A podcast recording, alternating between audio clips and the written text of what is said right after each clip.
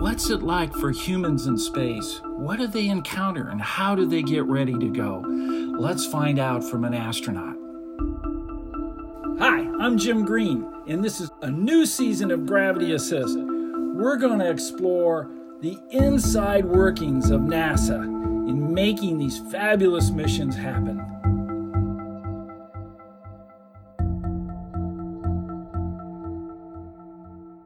I'm here with Ken Bowersox.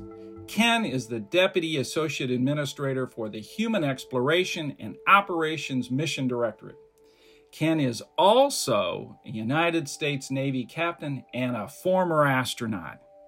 He is a veteran of five space shuttle missions and an extended stay aboard the International Space Station. Ken, welcome to Gravity Assist. Hey, thanks, Jim. It's great to be here with you today. And uh, and and a couple corrections. I, I got on my last mission. I got to come home on a Soyuz, so I take credit for that too. Oh, great! And, and whenever we say uh, former astronaut, people give us a hard time. So I usually say retired because you never know. With the way things are going in commercial space, I might get a chance to fly again. so, so there's always that chance. There, there's never the last flight, right? It's always your your most recent flight, and you're never a former, uh, even though you can be retired. I understand completely. Did you always know you wanted to be an astronaut? Well, I wouldn't say always, but I I, I started um, on the path to becoming an astronaut at a very young age. Um, you know, when I look back on it, I think um, there was a lot of things that um, made me think about it. Right, I um, I can remember going to air shows when I was, you know, just a few years old. But the thing that really got me was uh, when I was about seven. I was riding in the family car with my father, and um, on the radio we heard about John Glenn uh, orbiting the Earth. And I remember asking my dad, what's that mean? And, and he explained it to me. And I thought, I, I want to do that. I, I want to be an astronaut someday. And, and so that was kind of the start. Wow, that's unbelievable. Well, you know, you flew as a pilot on the space shuttle missions STS 50, which was uh, uh, Columbia, and then STS 61, which was Endeavour. And for each of these missions, uh, of course, there's always a commander and a pilot. What's what's the roles? Because you were a pilot on those missions. Well, um, if it was on a commercial airliner, the pilot would be called a co-pilot. But but we wanted to have fancy titles in the in the space shuttle world. So instead of being pilot and co-pilot, um, we made it commander and pilot. Um, but but the, the the way things usually work, the um, commander, in addition to running the mission, would do a lot of the um, critical flying tasks, and the, the, pilot would back up the commander. You, would make sure that um, uh, the the vehicle was going the direction it should be going, that all the systems were, were, functioning properly, and then the the most important thing that you did on the whole mission was making sure that the landing gear went down. Uh, the, the the commander would be flying. You'd get down to a few hundred feet and, and hit the button to put down the landing gear. Uh, and if if you didn't do that, it was going to be really ugly. So that was that was we used to say that was the most important thing the pilot had to do. okay, that's pretty fantastic. Well, on that STS 61, that was the first Hubble repair mission. Now, what was your role on that mission? Well, I, I was the pilot for that mission. So um, uh, Dick Covey and Steve Hawley were back at the flight station when we did the initial rendezvous. Um, and I got to sit up in the commander's seat watching all the systems. Uh, I remember Dick Covey, uh, he, he told me, when I'm flying the vehicle, getting up close to the Hubble Space Telescope, my brain is going to be sh- shrunk to the size of a pea. Uh, and he says, I'm going to need you kind of looking at all the different systems in the vehicle to make sure things are going well because I won't have the bandwidth to do that. And I'll be counting on you to, to, to watch that for me. And I, I remember being so impressed with the way he trusted me, right? And the way he explained what his limitations would be. And um, uh, I, I, can remember telling my pilot on STS 82 when I got to fly the rendezvous to Hubble the same thing. Uh, and it was really true. I mean, you're so excited, you're concentrated on, on making sure you don't do something that might damage the telescope. You're not thinking as much as you'd like to about all the other things that have to work on the vehicle. And it's great to have somebody else on the team um, uh, taking that big picture and, and looking out for you. Yeah. So during those times, you have to be laser focused on what you're doing. Well, you had an opportunity to watch these guys do spacewalks at the time and and and start that process of taking the telescope apart and putting new pieces back and forth. Uh, did you want at that time to get out there to help them with that repair? Oh yeah, I desperately wanted to go outside. I, I, I used to joke that I've probably seen watched more more spacewalks than just about anybody because I saw five on the first uh, HST servicing mission and then another five on uh, on the second servicing mission. Um, and I had trained for a spacewalk on my first flight as a sort of a, a contingency crew member, um, eh, but but you know of course never got to do it. Um, uh, the on my on the first Hubble servicing mission, though, the the the EVA team was so kind to me. They actually let me um, get into one of the suits and see what it felt like to be um, pressurized in the suit inside the cabin. They they needed to check out a suit, so uh, they figured, hey, well, we might as well put a person in it while we're checking it out. So they let me do that, which was a wonderful experience. But yeah, I would have I would have loved to have gone outside and actually work on this on the telescope. Instead, I just got to take pictures and, and watch them and help them get in and out of their suits. And Hubble, of course, has uh, just been the premier scientific instrument for NASA. It's generated uh, more data and more scientific papers than any other mission. So the repair of Hubble has just been spectacular. And, and the fact that you were uh, on two of the repair missions is pretty special. Well, I I feel really lucky to have been on those missions. You know, I it was so amazing to be up there near Hubble and get up in the morning and look out the window and, and see it back there in the in the payload bay. It it, it really was um, it, exciting. Um, I, I, remember one of the neatest things that the crew got to do was on my first uh, Hubble servicing mission. Um, we needed to build some little covers, right? That um, that would go over the magnetometers up on top because some of the uh, insulation was degrading, and and we spent I don't know a few hours building these covers. The the the the the folks inside the the vehicle, and then um, we we took those covers, and the EVA crew went outside, and just on a few minutes in an EVA, they put those covers on the telescope, right?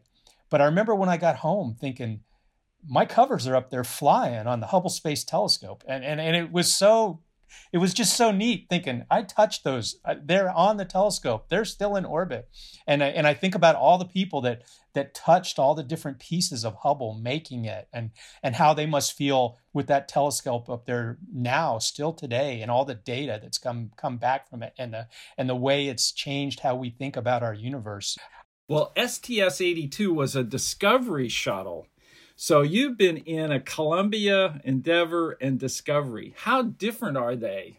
You know, are they different in terms of how they fly or maneuver, or what what what is it like, or are they all identical? Well, you know, there are little differences, and if you if you've been in them enough, you could notice the little differences. But um, each one of them, whether it was the oldest or the newest, it, it, they all felt like brand new cars. You know, they they they they didn't really have quite the new car smell, but almost right. They were they. I mean, everything that's done, people wear bunny suits. They're just really really clean. At least from my point of view, they're really clean.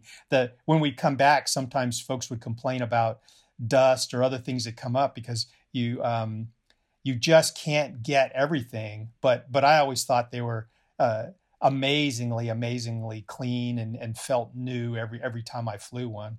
Um, you know, you you'd expect little scratches on the panels and things like that, and we had those in the simulator. The simulators felt like used cars, right? They they felt well worn, but the the actual vehicles just, you know, they were they were sparkling inside, and and as far as the way they flew. I, I think they all sort of flew the same. The bigger um, influence was what you were carrying in the payload bay. Um, you know, on a Spacelab mission, uh, the, the vehicle would fly a little bit different on the landing than on uh, a Hubble mission when you come back with a with um, a lot less cargo in the payload bay. Um, the the vehicle's response was just a little bit differently. They both flew fine, but it was enough that it was worth training uh, on the difference. And and we had some great simulators, uh, airborne and um, and and and ground simulators that could get you a pretty good feel for for what the vehicle was like so that when you'd roll out at whatever runway you were landing on you felt really comfortable and at home. Uh, you know you were well prepared for whatever vehicle you were flying. So after you came back from sts 82 uh, you became you changed positions. You became a mission specialist you know getting ready to go to space station so, uh, uh, how did that go? What what was the big change in your training? Well, um, you know, there was a lot of differences training for an international space station mission as a mission specialist over um, training as a commander or a pilot for a shuttle mission.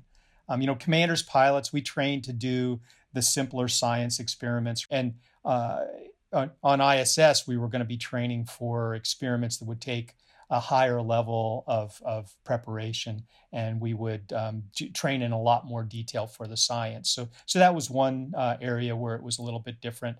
The other area was uh, in the area of international cooperation. Um, training on uh, systems from another country and living and working in another country. Before I flew on Expedition Six, um, uh, you know, in in short periods, I accumulated about two years living in Russia. I think the longest period was a little over three months.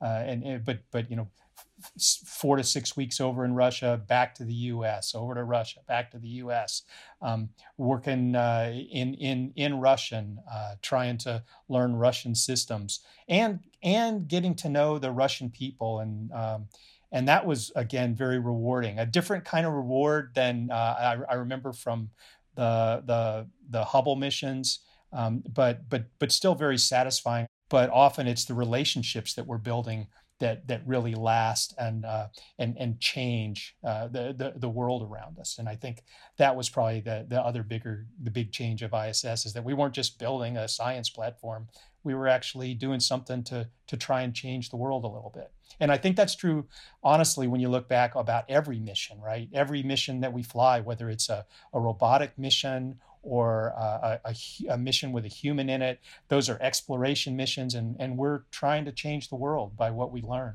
by by the way our teams work together, by by the way we show people how we work. Yeah, I, re- I personally think that uh, the International Space Station has just been such a wonderful venue for improving our international relationships, understanding different cultures and and and teams of people working together from different backgrounds is just so important for us to do. That diversity really makes us stronger while you're up in space, you have all kinds of things to eat, I'm sure. So, what was your favorite food? Was it the ice cream or not?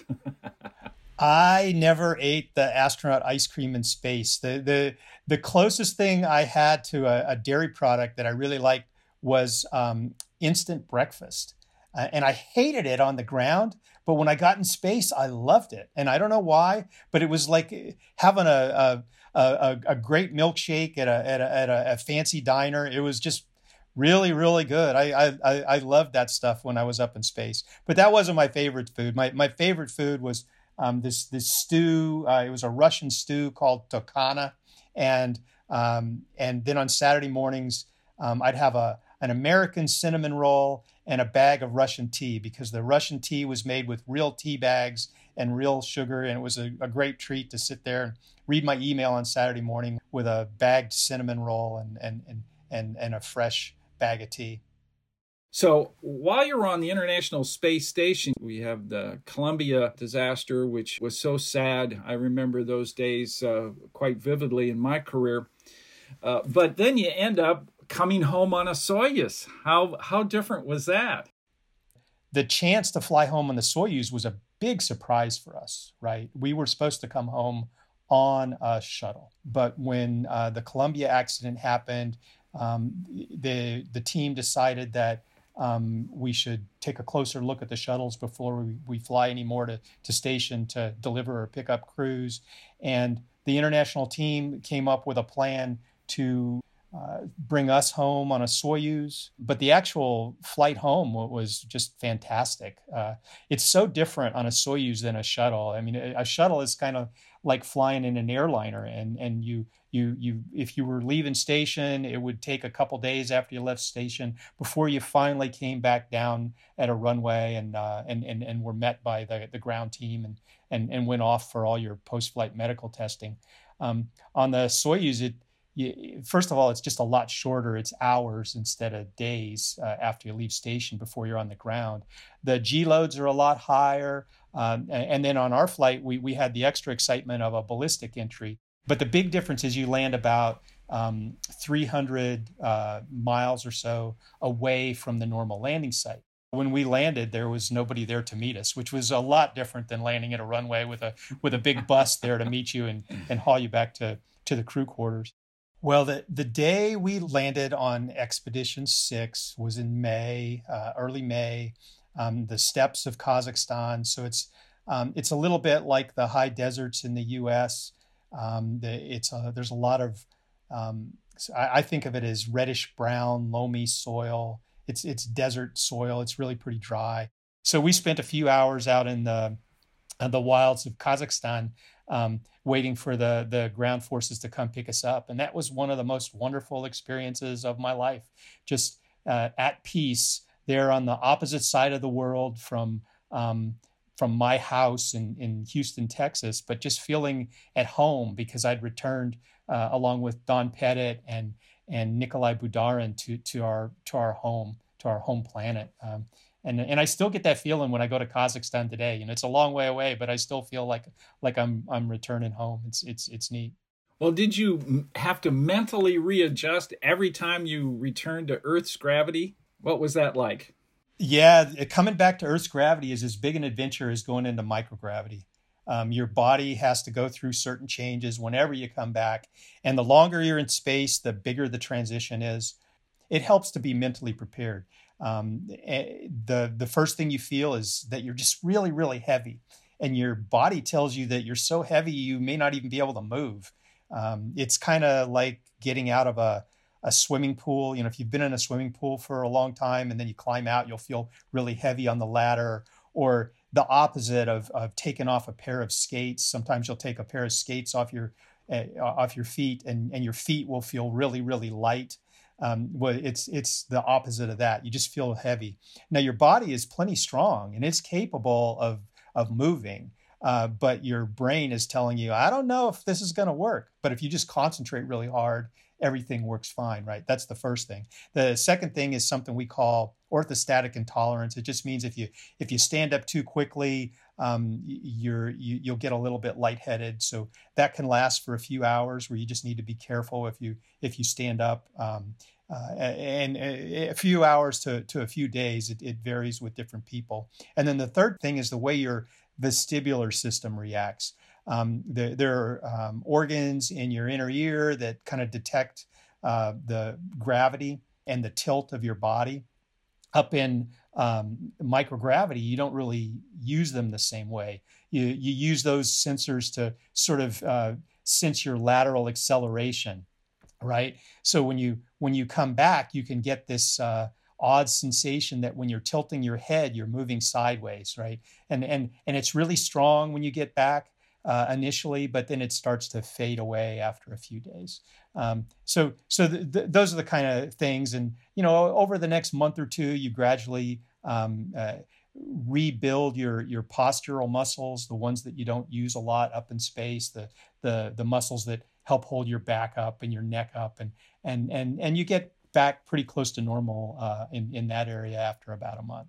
And then in some ways, spaceflight changes you forever when you're up in space, you'll you'll hear it from every astronaut. You don't really see borders, although there are some borders you can see. Honestly, you know, borders cut by rivers, and there are some places where you can actually see um, changes in in the way land is managed from one country to the next. But for the most part, you you don't you don't see um, evidence that that different countries exist. You just see uh, this big landmass, and um, you you see how connected we are. I remember on one one flight, I, I saw dust, a dust storm over in Mongolia, and that dust spread all the way around the world. You know, it touched other countries. It, it, it spread all the way around the, the northern hemisphere, and then w- the the rains came uh, and and wash that dust out of the air. You could see the rain just moving around the around the hemisphere, and seeing how the planet is connected, how it responds to things in in, in different parts of the world. You realize that that we all are connected, and that even though we have different countries we're we're all related to our planet, and that um, is is to me very profound. And I think it makes you less judgmental. It it uh, at least for me, it made me less judgmental and and um, more just wanting to understand how other people live and and realizing how important it is that we all work together to protect our planet and and you start to think of our planet as a spacecraft. You know, after you've been away from it and looking back, you you start to think of it as as our spacecraft through through the solar system. Yeah, no, that's very important. Yeah, it's called the overview effect. How that really changes your perspective. Well, so now you're the deputy associate administrator for Human Exploration Operations Mission Directorate, and you're working towards getting astronauts to the moon.